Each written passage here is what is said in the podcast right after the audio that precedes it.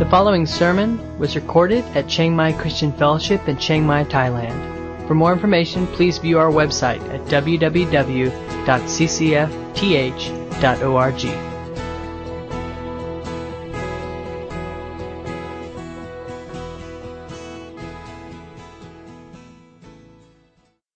Uh, chapters 39, 40, and 41 really form a unit, and it's made up of three kind of parallel stories.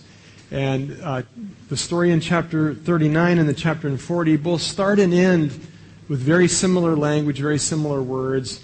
And it's this picture of Joseph's decline from bad to worse, right? And then along comes chapter 41, and it's kind of the grand climax of the story. Uh, so we're right in the middle, in the second story of that cycle. And if you were here last Sunday, it'll sound a lot like uh, the, the words from last week because it's intentionally structured to be very similar.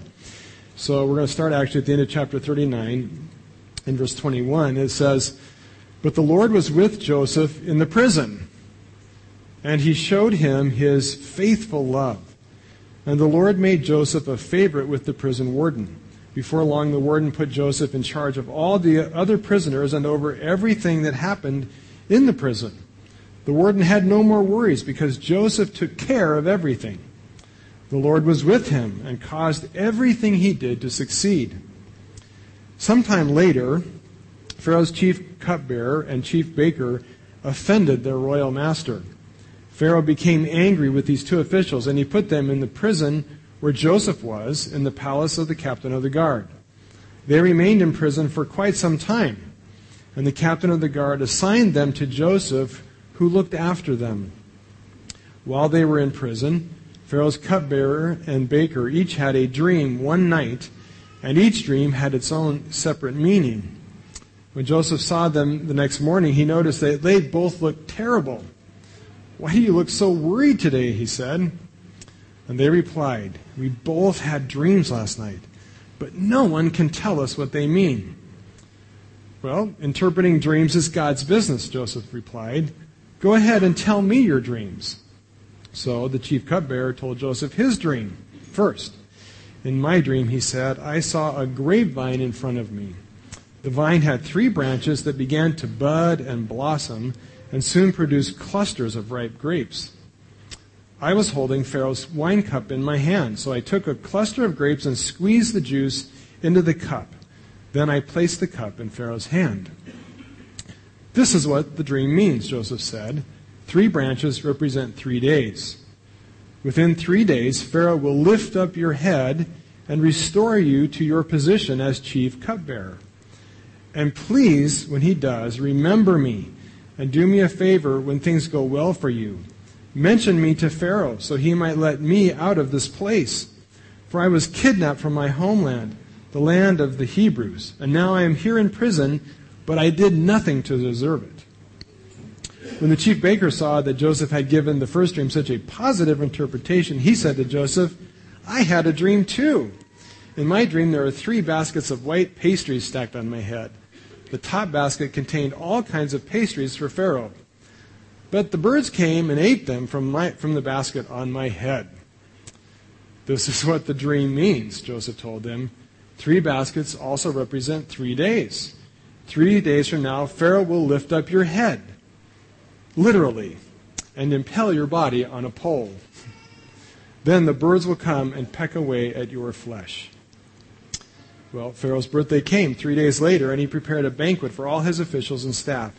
He summoned his chief cupbearer and chief baker to join the officials. Then he literally lifted up their heads before the officials, and he restored the cupbearer to his former position so he could again hand Pharaoh his cup. But he impaled the chief baker, just as Joseph had predicted when he interpreted his dream.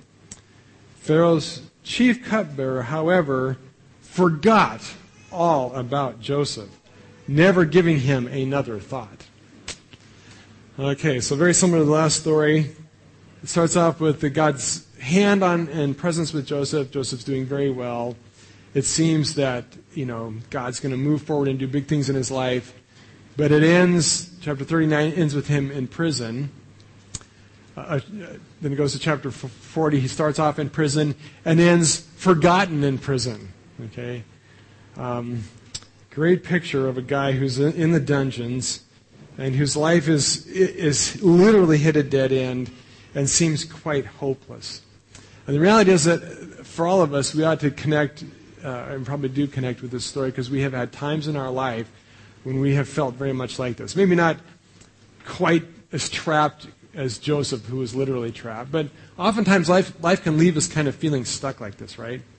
We can be in a place where uh, things are just not going as we had planned. Uh, maybe, you know, you moved to Thailand with big plans and you were going to do great things for God. And the first plan was to take six months of language learning, and that's now learned, turned into six years of not language learning, right? And you're going, you know, I can't even still order food. How am I supposed to tell people about Jesus, right? And it's frustrating, right? You feel stuck. Or you had these visions of coming to Asia and starting a great church planting movement that would, that would be the beginning of thousands of churches all across Asia. And after years and years of labor, you're still looking for one convert, right? And it's discouraging. It can be very discouraging. Um, perhaps you're stuck in a job where your organization is, you feel has sidelined you in some back recesses of the world, in a literal dungeon, maybe perhaps and it's not really what you felt God called you to do, but they ask you to do this, and you just feel stuck, right? They're not giving you the resources with tools or freedom. Uh, maybe you're in a dungeon of financial troubles, uh, and you know God.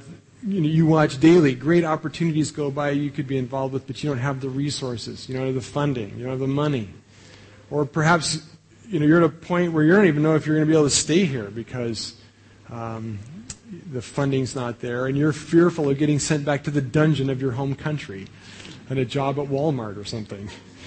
So that would be a dungeon, wouldn't it? So there you go. That's um, maybe you're a student and you're stuck in the dungeon of high school.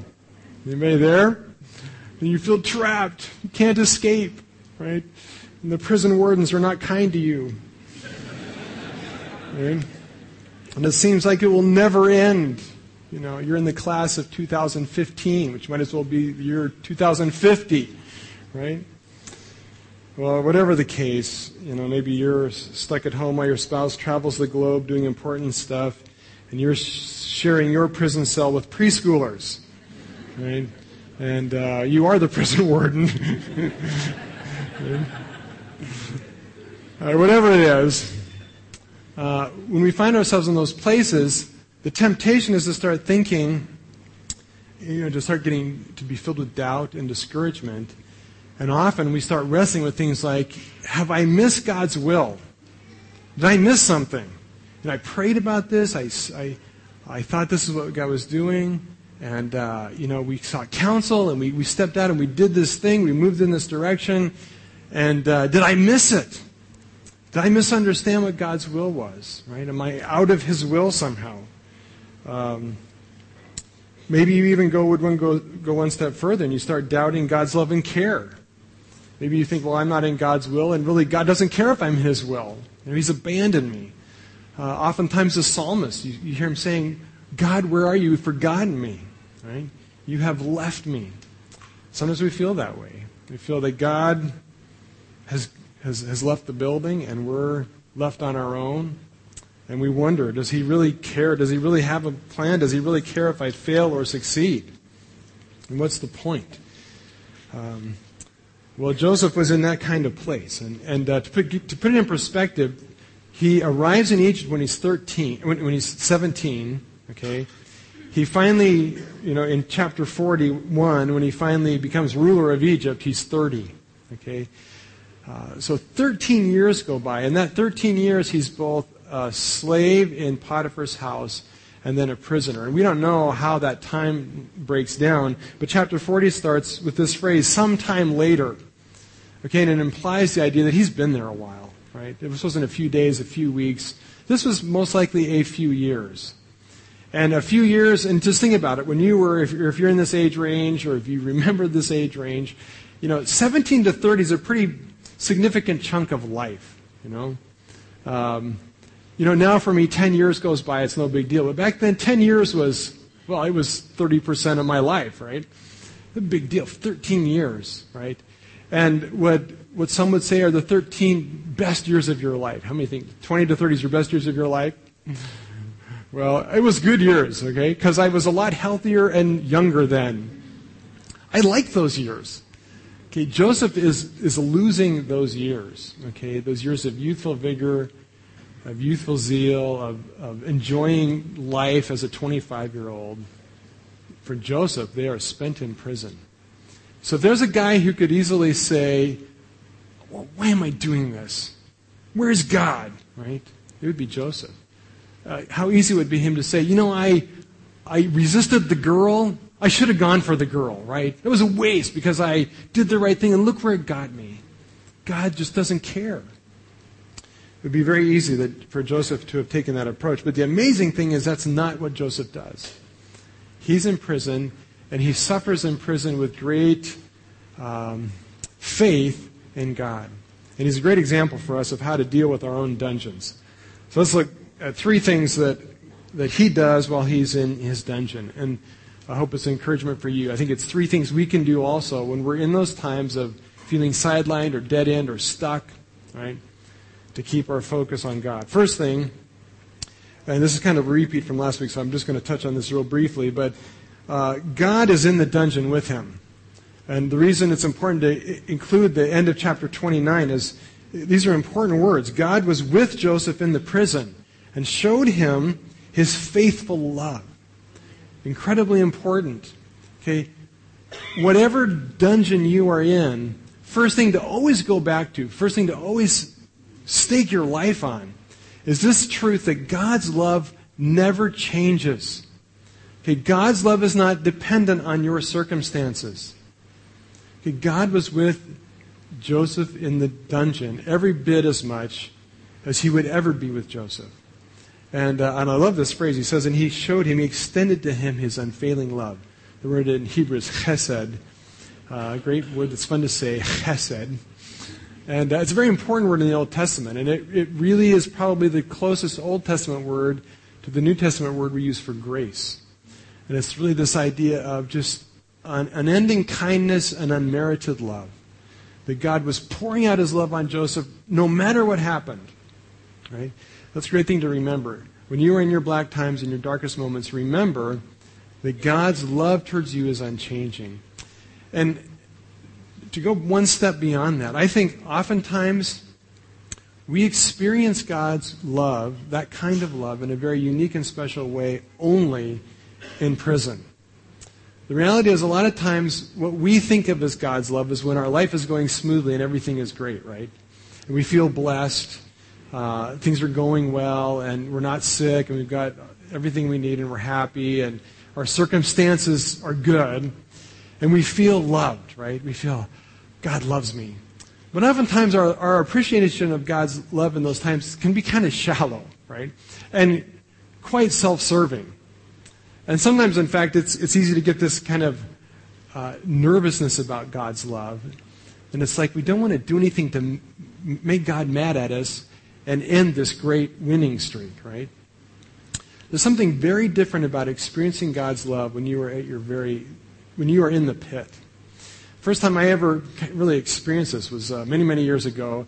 Uh, one of my cousins, who was quite a bit younger th- than me, was killed in a tragic accident. He was like 12 years old. And so uh, we traveled across the United States to go to the funeral, and I was given the assignment of driving my elderly grandmother.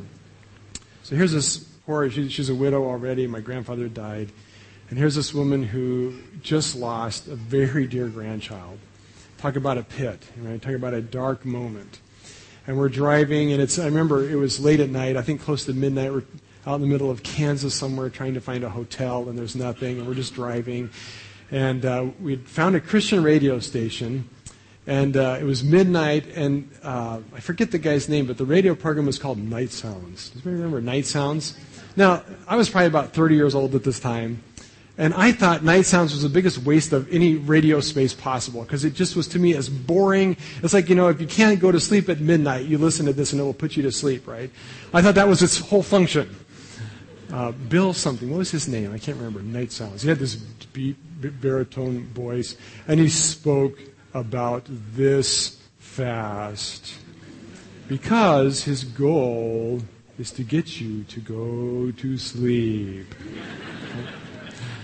well, of course, I'm trying to stay awake, but uh, as, as we listen to this radio program and he starts speaking incredible words of comfort, right?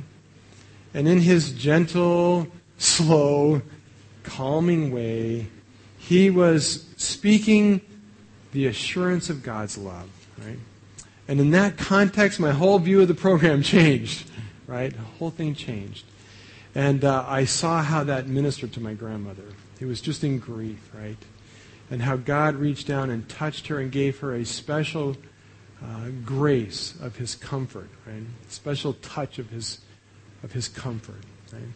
And there really is nothing more special than when we experience God's love in those in those difficult times, because then his love is simply him, right? It's not all the other stuff that sometimes are his gifts that we get confused with him. When there are no gifts, and all that comes through is him, right? We know what his love really is. And there's something very special about that. And I think Joseph experienced that in these dark days. There was something about his connection with God, experiencing God when he had nothing but God, right? that God ministered to him.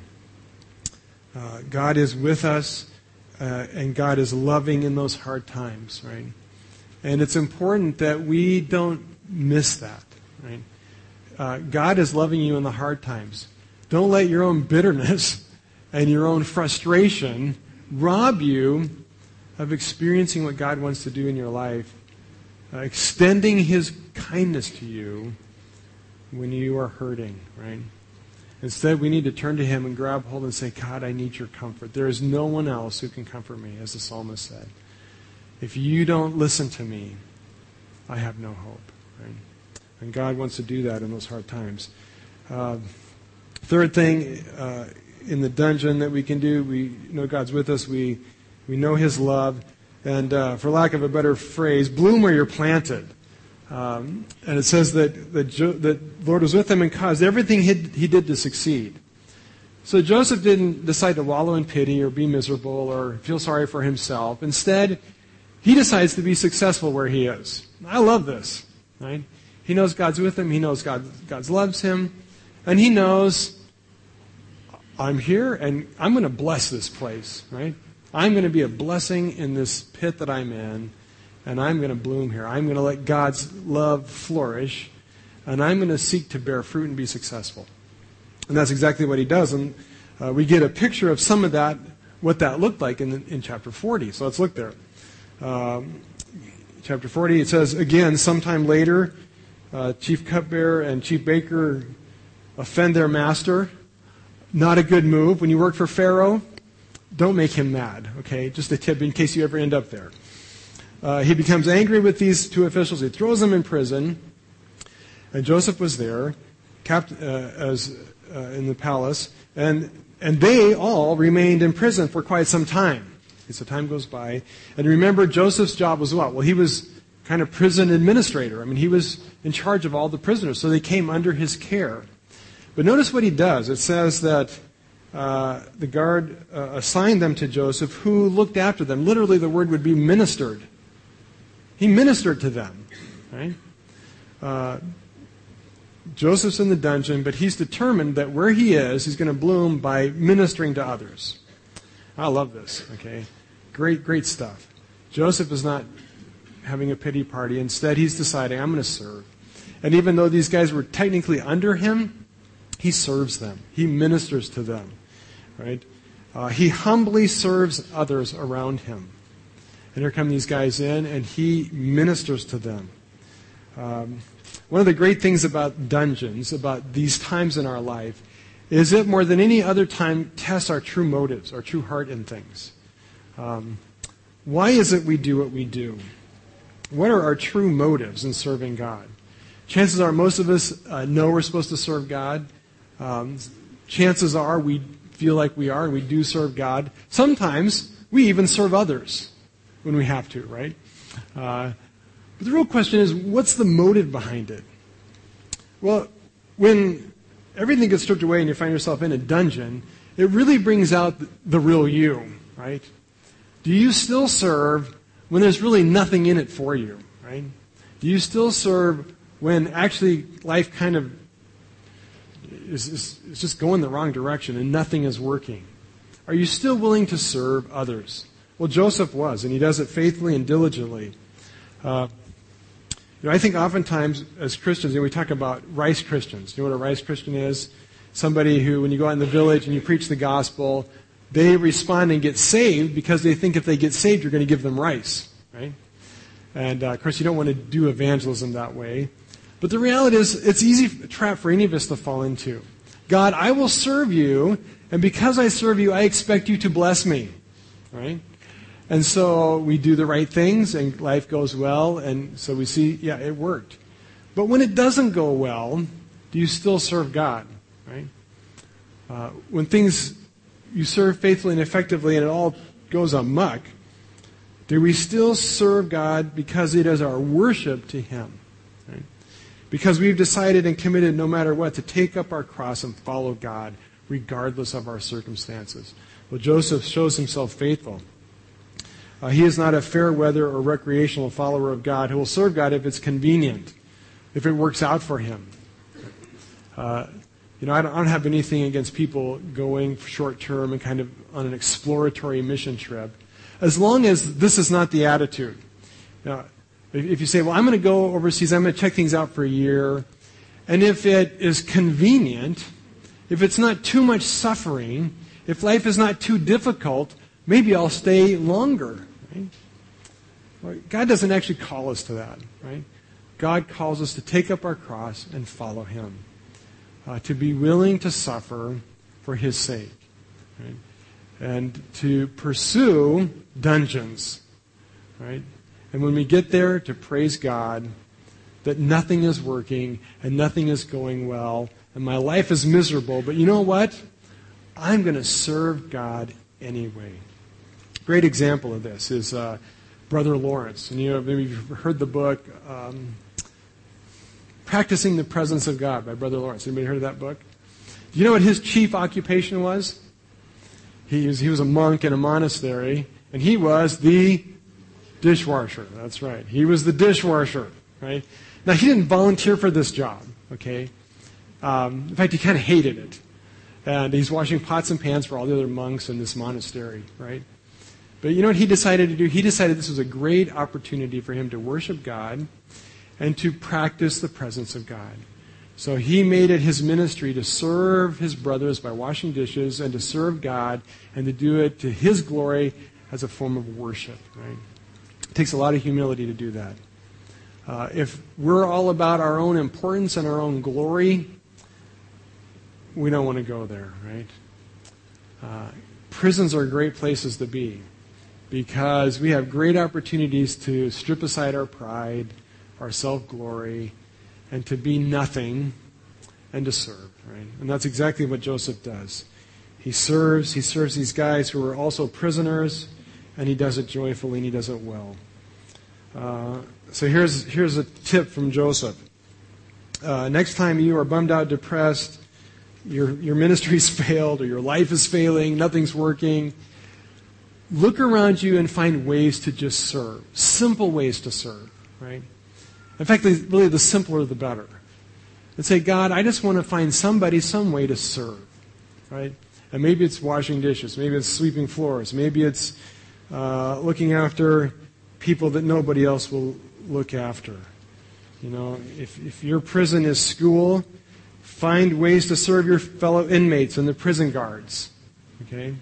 If your, you know, if, if, if your ministry plans have fallen through, right where you are, look around you and say, God, who can I serve? The reality is, you know, nobody's clamoring for these jobs, right? Nobody's rushing after low level service entry jobs. They're open. especially the ones that don't pay, right? Rush to those and just serve in simple ways. Right? The, the, the cool thing is this. You know how Joseph ended up being next to the king of Egypt, ruler over all of Egypt? We got there because he was willing to serve in chapter 40. Right? Chapter 41 happened because he was serving faithfully in chapter 40. Same thing's true in our life.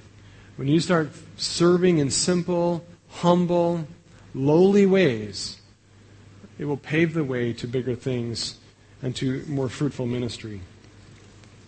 Um, and do it as worship to God.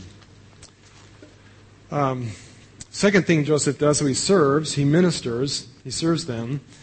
Uh, second thing we see, though, is not as he just serving, but he really is tuned into others. Notice what it says. He says, um, you know, these two, uh, these two goofballs had this dream, and uh, they woke up, and literally it says that they were, the word that's used here can mean like they were like ill, or it can mean like outraged and angry. And the idea is that they're just like in inner turmoil. So they wake up in the morning and they both had a, I can hear this, you know, the baker says, Oh man, I just had this dream. says, I had a dream. And he says, His dream. He says, well, That's a lot like my dream. And in those days, dreams were big deals. And they had, they had the, kind of this notion that when you fell asleep, you actually touched the other world. And as you touched the other world, the, the gods could give you messages and give you omens, right? So they really put great weight in this. And clearly, the nature of these dreams is kind of scary, right? And uh, so they know that the gods have told them something. And in the Egyptian society, there were special dream uh, interpreters who are schooled, and you could actually get your major. You know, you could go to school and get your master's degree in, in dream interpretation. There's actually a name for this that I can't pronounce, so I won't say, I won't try. Uh, but they did not have access to those guys, so they're, they're all worried. Man, I don't know what to do, right? So J- Joseph comes by with their morning goulash, and he sees these guys just, you know, their faces are just panic stricken. And Joseph could have said, Man, you guys look like you slept poorly handed him their goulash and gone on his merry way, right? That's not what he does. He's tuned into people. He's sensitive to those around him. And he, he says, Man, what's going on with you guys, right? He tunes into them. And, and he takes the time to listen and be sensitive to what's going on in their life. He says, Oh, man, we just had this dream. We don't, we have anybody who can tell us what it means. And uh, Joseph says, You know, God, God's got it under control. And he doesn't say this, but he implies it. I got a direct line with God. God's with me. You just, you just tell me, and I'll tell you what it means. That's what he implies. He doesn't say it, that's what he implies. Okay? And he takes the time to listen carefully to their story, right? Uh, he doesn't rush ahead with answers. He doesn't rush ahead with solutions. I love this. He takes the time, he stops, and he listens. Right? Okay, when you're in your own dungeon, when you're in your own misery, the good, the good news about being there is he gives you great sensitivity to other people who are miserable. Okay, it's a real blessing. Okay, because when you're miserable, you can relate to people like that better. Okay, when you're really happy, you know, sometimes it's hard to really identify with the suffering of others. But when you've been there, you know what that feels like. It helps you be sensitive. And Joseph, he's there, right? He knows, and he uh, struggles with his own doubts and worries and fears. So he's sensitive to them, and he takes the time to stop and listen, and that's part of his ministry to them. He's attentive and compassionate. But he doesn't stop there. He doesn't just listen. He really seeks to bring God into their lives as the solution to their problems. Uh, he says simply, you know, the interpretations of dreams is God's thing, God's business, right? And he, in that statement, is, is declaring that, look, it's not up to these experts, these people who have studied. God will reveal to you truth. What you need is for God to tell you the truth about what's going on in your life, what this dream means. And uh, J- Joseph becomes a channel of God's revelation into their life to speak the truth to them about what's coming up. Uh, great picture. When we're, and not just when we're in difficult times, but really all the time, we ought to be people who tune into others and who reveal Christ where you are. Right? Wherever you are, whatever place you are in life, right now, today, you have the opportunity to be revealing Christ to others. And, and Joseph does it simply by listening to people's story and then inviting them to bring God into the picture. Right? And when he does this, Uh, he hears the story. God clearly and quickly and supernaturally gives him the meaning, um, uh, and he knows what it means. And Joseph faithfully delivers the message to them. Right? And I love that he does not change it. Right? Now, this was easy with the first guy, right? The, the cupbearer. It's good news for him. Three days, you're out. You're going to be putting that cup back in Pharaoh's hand. Uh, by the way, when you get out, don't forget me. Remember me, because I'm here in, unjustly, right? But what about the second guy? He hears the story. God whispers in his ear. uh, you know, I would have been very tempted to say, hmm, oh, look at the time. Boy, I got to go. you know, or say, well, you know, there, there's a change, You kind of the fortune cookie approach. There's a big change coming up in your life. You know, I see, I see your, you know, your future looking, um, you know, up. Because literally the word is, you know, he uses the same phrase both times. God's going, uh, Pharaoh's going to lift you up.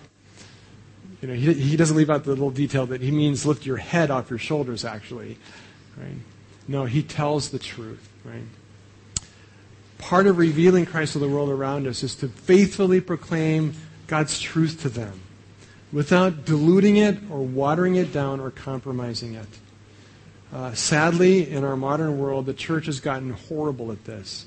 And we've been far more concerned about selling the message and having it well received than proclaiming the truth that can make a difference in people's lives. Now, I don't know what the baker did with this. I don't know what, what Joseph did. Uh, you know, it doesn't say, I don't know if Joseph had the chance to say, you know, you only got three days left. You're going to meet God soon. Would you like to know, you know, that God loves you and has a wonderful plan for your life anyway? Right? I, mean, I don't know if he ministered to him further, if he tried to share, you know, that God, there was hope for him in God. I don't know if he did or not. Uh, maybe he did. But the thing is, the, you know, the truth will set you free. If we compromise the message of the gospel, so that it will be more popular, we're not doing people any favors, right? We need to be revealing the truth of Christ to people, right? And as you listen and listen to people's stories, uh, I think one of the best things we can do is really pray earnestly for people and listen for God's word, right? Listen for what God wants to speak into that situation, into that problem, into that difficulty. And be faithful to tell people, right? There's sin in your life. And your life's a mess because you're not letting God rule in your life. Right? Joseph is courageous and he tells the truth. Um, and of course, in the end, it comes out exactly as he said, which is proof that it was a revelation from God and not just Joseph making this up. Well, last thing. Um, and it gets to the end, uh, the last phrase, which is really the kind of the punchline of this story, uh, the cupbearer forgot all about Joseph and never gave him another thought. Right? Wow. You know, it looks so promising. It looks like, man, I'm, you know, the prophecies come true. The, the guy's freed. Surely he's going to remember. Oh, man, Joseph predicted this. He forgets, right? And the scene ends not with hope, but with Joseph forgotten in prison. Forgotten, right? Uh, and in, in, in, Genesis, the word remembering is a very important word, and throughout Genesis story, when God remembers, it means He's about to do something about it. Well, it kind of looks now like not only has the cupbearer forgotten, but maybe God Himself has forgotten. And how easy would it have been for Joseph to think that, right? How does he keep his perspective? Well, I think it was important for him to, first of all, not focus on his circumstances um, secondly, uh, I believe, and it doesn't say this in the text, but it kind of implies it through the story, that Joseph kept his perspective by remembering the dream. It's very interesting. When you look at this story, uh, Joseph's confidence about God being the interpreter of dreams. Now, think about this. Here's a guy who, when he was 14 or 15 years old, had dreams. And in Genesis, all the dreams in the story come in pairs. So Joseph has two dreams. Uh, here are two dreams, and then Pharaoh has two dreams, right? Uh, and and the, the, dual nature of the dream speaks of their certainty, right? So here's Joseph. Joseph had two dreams, and what were they? Well, that he was going to rise to power and everybody's going to bow down to him, right? Uh, Joseph claims here that he not only knows about dreams, but he knows how to interpret dreams, right? Now, here's the deal. Imagine yourself in his shoes. You had this dream that you were going to rule the world someday, or at least your parents, and uh, that God had big plans for you. And now it's 13 years later, 11 years later, actually, and anything but that has happened. Okay? How confident would you be about this whole dream thing? Now, I think I'd be saying, yeah, I had dreams once. They're stupid. Just go back to sleep. Right? Okay? Don't trust in them. They don't work out. Right? That's not what Joseph says. Right? Why? Well, I think the author is implying here, and the text is making a case that Joseph was still absolutely convinced that those dreams come true. Right? That Joseph said, God, God knows. And when God speaks something to you, you can be confident it's going to happen. God spoke to me, and I'm not depressed in prison because I know this is not the end. I know God's dream for my life. And God's dream for my life is someday that I'm going to have greatness in His purpose and plan. Right? Most important thing you can do when you're in the pit of despair and discouragement and frustration is to remember God's dream for your life. And you're going, well, well, well, well I missed that one. I didn't have a dream yet. Okay? I, don't, I don't know what my dream for my life is. Right? It's okay because in our day and age, God has revealed it in His Word. You know, we don't need dreams for God's revelation. God has revealed clearly in His Word His dream for our life, and He spelled out on many pages of Scripture His dream for your life and mine. Right? What is God's dream for your life? Uh, here's just one of many. Ephesians 2:10 says this, "For we are God's masterpiece." Okay, we are we are God's masterpiece, right? You are one of God's most incredible creations. And the work that God is doing in you is an extraordinary masterpiece of God. Okay? uh, God's masterpiece, not just some guy's masterpiece, not just some great artist's masterpiece. You are God's masterpiece. You know, I saw what he did with the whole creating the universe thing. Not bad. When God goes to make stuff, it's pretty cool. You are God's masterpiece. You have been made, uh, He has created you new in Christ Jesus. So the work of Jesus coming into your life and giving you new life through the shed blood of Jesus produces in you a new life in Christ. You are, you are. This is not something that might happen or could happen. You are a new creation in Christ Jesus. So that, get this, so that we can do the good things, the good works He planned for us long, long ago.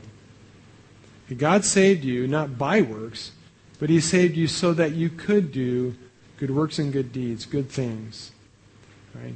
So wherever you're at in your life, um, God's plan is that he has long ago, maybe before the creation of the world, he, he started the list. He thought, you know, Tim, what could I have Tim do that would be just an extraordinary thing in my purpose and plan?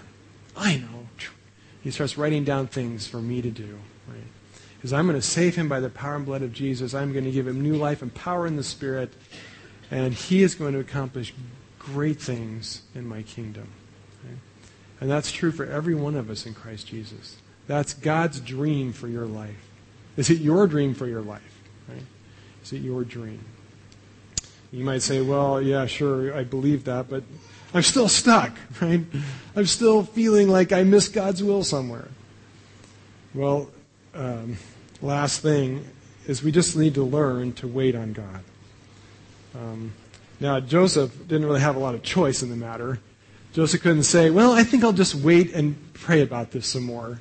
He didn't have a choice. He wasn't going anywhere, right? And sadly, we have the illusion that we do have a choice. We think we have a choice, right? And so, too often, we agonize over our choices our decisions. I don't know what to do. What's God's will? And we want to know God's will, and we want to worry about it in front because things aren't working out, right? And so we get all stressed out and worried and, and bothered and in turmoil because we think we have a choice. But the reality is, the good, this is the good news. You really don't have a choice. Because God is big enough to keep you stuck where you are as long as He wants, right? If you're stuck where you are, you're there because God stuck you there. And the good news is, it is God's will. Okay? If you're stuck, you don't have to worry about it being God's will. You're stuck because it is God's will. You are stuck in God's will. Because He's a big God. Right? We're not bigger than Him. Right? Now, of course, we do make our own choices. We do make our own decisions. We are free agents in the universe. But God's even bigger than that. Right? And, uh, you know, He will direct us. He will move in our life. He will close and open doors. He will bring hardships uh, and problems sometimes because it is the very thing that keeps us stuck where He wants us. So instead of worrying about it so much, and I'm not saying we shouldn't pray, I'm not saying we shouldn't seek God for the next step or pray about moves or not moves or whatever. But I'm saying this we need to be people who learn to wait. I hate waiting. Okay, one of my great frustrations in Thailand is that all the traffic lights are like 10 minutes long. Okay, I hate waiting, right? And you know, you get in a long line and it takes like two or three cycles, you know. I could collect retirement before I get through the stoplight. Uh, I hate waiting, right? That's exactly what God wants. God says, you just need to wait on me, okay? Chill, right? My plan will unfold in your life if you will just trust me enough to rest in my good time and plan. There were reasons why Joseph needed to be stuck there, right? Because uh, it wasn't time yet.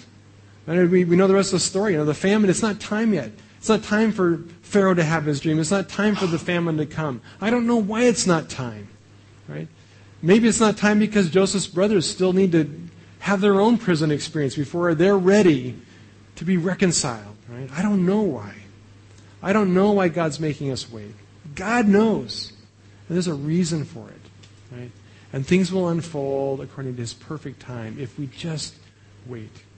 Right? If we just have the faith to wait. Let's pray. Father, we just thank you so much for the uh, example of Joseph. And we really didn't have time to talk this morning how much his life is really a picture of Jesus who, who willingly went to the pit, to the dungeon, to the place of suffering, uh, and uh, became our Savior by his humbly serving us, um, by suffering, by taking up a life which ended terribly in human terms.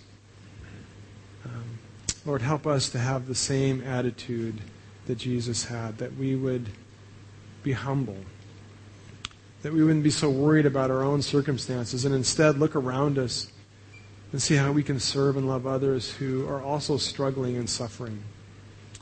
How we can bring Christ into the world where we are. How we can bring the light of your hope and your love to people around us who are, are struggling with that or may never have heard of it. And most of all, Lord, just give us your patience to wait with confident hope that the dream you have for our life is certain.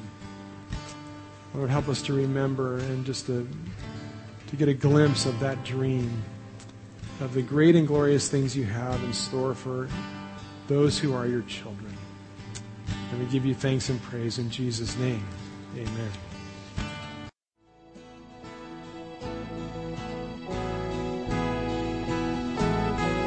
You've been listening to a sermon recorded at Chiang Mai Christian Fellowship in Chiang Mai, Thailand. For more information, please view our website at www.ccfth.org.